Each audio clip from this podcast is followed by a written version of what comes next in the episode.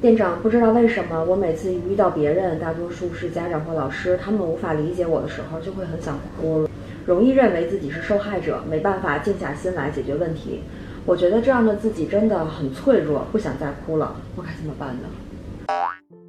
？Hello，新老同学大家好，我是努力理解别人，也努力在让自己被别人理解点。然后，一名心理师如何十年的留美心理咨询师，这里是安慰剂心理学心理学变成一种生活方式的地方。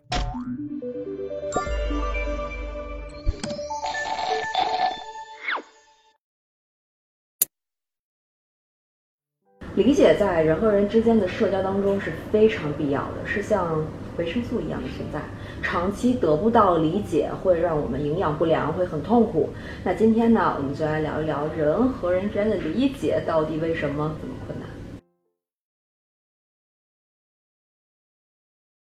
我们为什么会去理解别人，然后又希望别人理解自己呢？那这次呢，我们又请出了每一个朋友，一个是阿德勒，用的是他的这本《理解人性》。呃，其中呢有很多阿德勒他做了这个儿童观察方面的研究，然后得出的一些心理理论，其中呢就提到了认同和理解的重要性，说明这个能力或者说这个我们在意的这个部分，其实从很小的年纪的时候就开始了。阿德勒说，我们的大脑可以感知推测没有发生的事情。和不是发生在我们自己身上的事情，那这个过程就需要很多的这个移情和认同的能力。当我们和别人交谈的时候，会发生移情，认同对方和我们有一样的感情感知，这就是移情。比如说，当我们看电影的时候，就会有移情哈，然后跟着故事里的主人公去开心或者是难过，那这时会对里面的角色产生认同，对吧？理解他的情绪和感受，那这个是我们与生俱来的一种社交的能力。但既然是能力呢，它就分强弱，就像是那个犯罪心理学当中提到的这个反社会人格，移情认同他人的这个能力就非常的低。对于反社会人格来说，除了我们自己有这样的能力，可以去参与社交，在交往中被认可理解，也是非常重要的。那不能 光我理解别人啊，对吗？尤其是家庭提供给孩子的这种社会感是怎么样的？因为小时候呢，这个孩子在生活中肯定是处于弱势，在心理上也会有一些天然的无助、自卑感，需要更强大的成年人来理解和支持他，才能让他感觉到内心是平静的。而孩子得到理解和支持的方式，会影响他的生存目标。当缺乏支持和理解的时候，小时候天然这种自卑感就会遗留下来。如果之后还被打击、还被责骂，那他这种自卑感就会越来越放大，跟随到成年人的这个生活里去。同时，孩子怎么获得这种支持和理解也是很重要的。如果孩子想要那种平静、安全的感觉，非要他去啊控制、影响环境，做一些事情才能获得的话，那他就是我们提到的有条件的。而且，孩子必须达到这个条件，他才觉得自己安全，可以生存下来。这种爱的操控性是很强的。相当于他之后在和人相处的时候，已经没有办法单纯是去通过感受就是去体验，来去和爱产生联系，更多的爱就变成了一种工具。最近那个 Netflix 的《爱死机二》不是出了吗？里边有一集就是那个圣诞老人变成了巨大的怪物，他要确定这孩子一年的表现良好之后，才会给他们送想要的礼物。但是孩子当时没有觉得特别开心，反而战战兢兢睡不着，因为那怪物这太可怕了。孩子会想，那如果我这一年做了什么错事，没有一整年都那么乖，这个像怪物一样的圣诞老人会拿我怎么样啊？为什么不理解、不认同会变成存在生存的危机，让人成为受害者呢？我们继续来探索一下。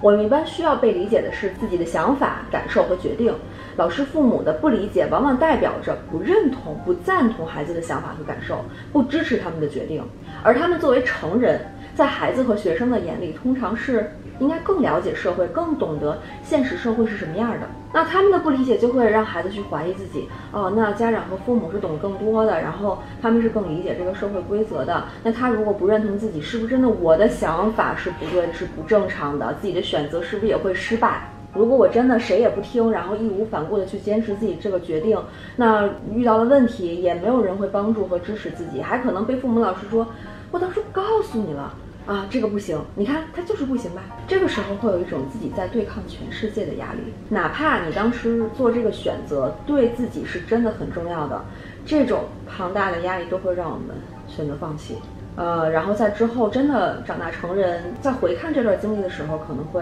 后悔，可能会遗憾，甚至严重的会变成未完成的执念。如果孩子听了父母的、老师的，那因为他们都不理解，就改变了自己的想法，那这也不是自愿的呀，对吧？肯定会委屈、难过，遇到不顺利也会觉得自己是无辜的受害者，自己是被迫的去承受这些压力的。那责任是不是我也可以不用承担？因为我都受害者了，我承担什么责任呢？我承担不了。那你自己想要的、自己选择的没有办法坚持，然后责任也无法承担，然后痛苦也是别人强加你的，那相当于生活就都不是你的了。今天的另外一个朋友呢，就是好久没出镜，但是是我自己非常非常喜欢的存在主义心理治疗当中，欧文亚龙对于责任有很多探讨。书里面还讲到说，有一个来访陷入了困境，在做决定的时候会问身边所有的朋友，收集他们的看法，然后拿着这些答案去跟咨询师讨论，然后把这些利弊呀一个一个都列出来，面面俱到。但是来访者就是还是给不出自己的结论，好像越知道越多，他越乱，然后最后看着咨询师还是问。咨询你说我应该怎么办呢？书中呢就把这种情况总结成一种深切的矛盾。这种矛盾是人既渴望自主，却又逃避自主产生的孤独。如果这个决定是自己做的，那意味着你要承担它可能所有的后果，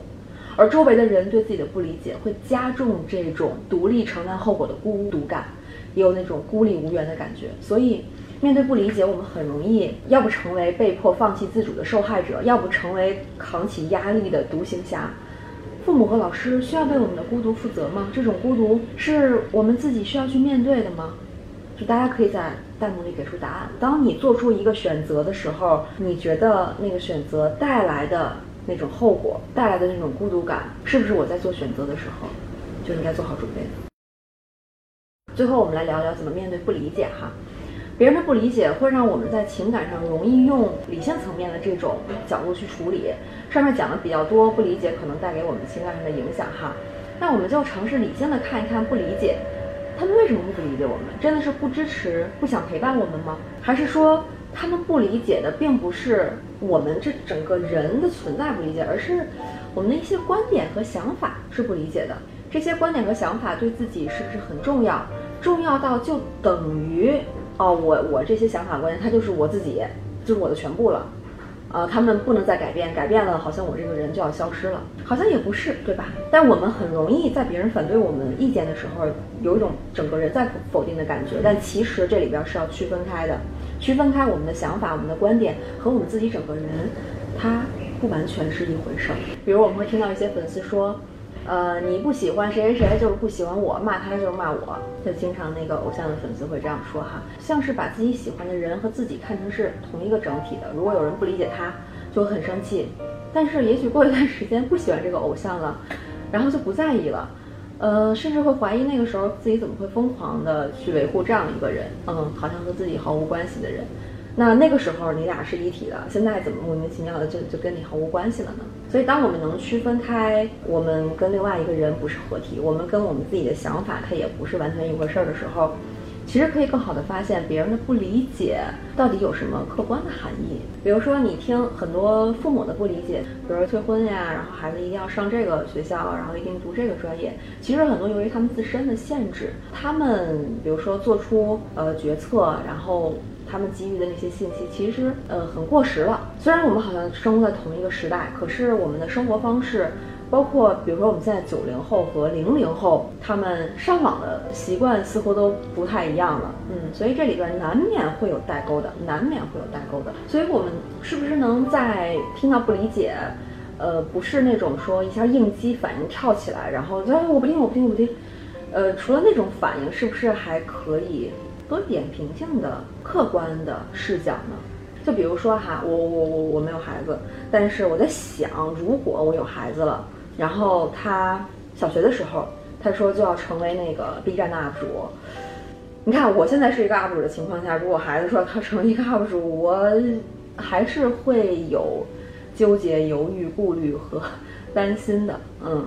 因为。不同的年龄段，然后去做不同的事情，呃，在一个成人的眼里，因为他毕竟看到了后面很多发生的事情嘛，然后小孩子他只有当下的那个视野和视角，所以这里边就难免会产生这个沟通上的呃误差和代沟。所以，当我们和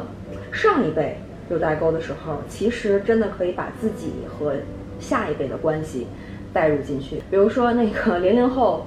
你可以想一下这个一零后，对吧？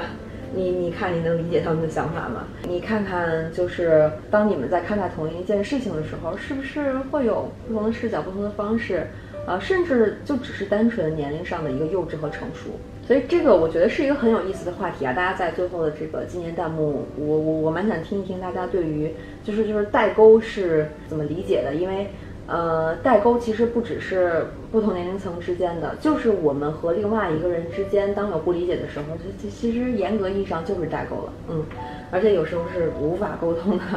好了，今天视频就到这里，文字版音乐欢迎关注公号安文迪心理，后来回复人际关系就可以收到最后记得三连。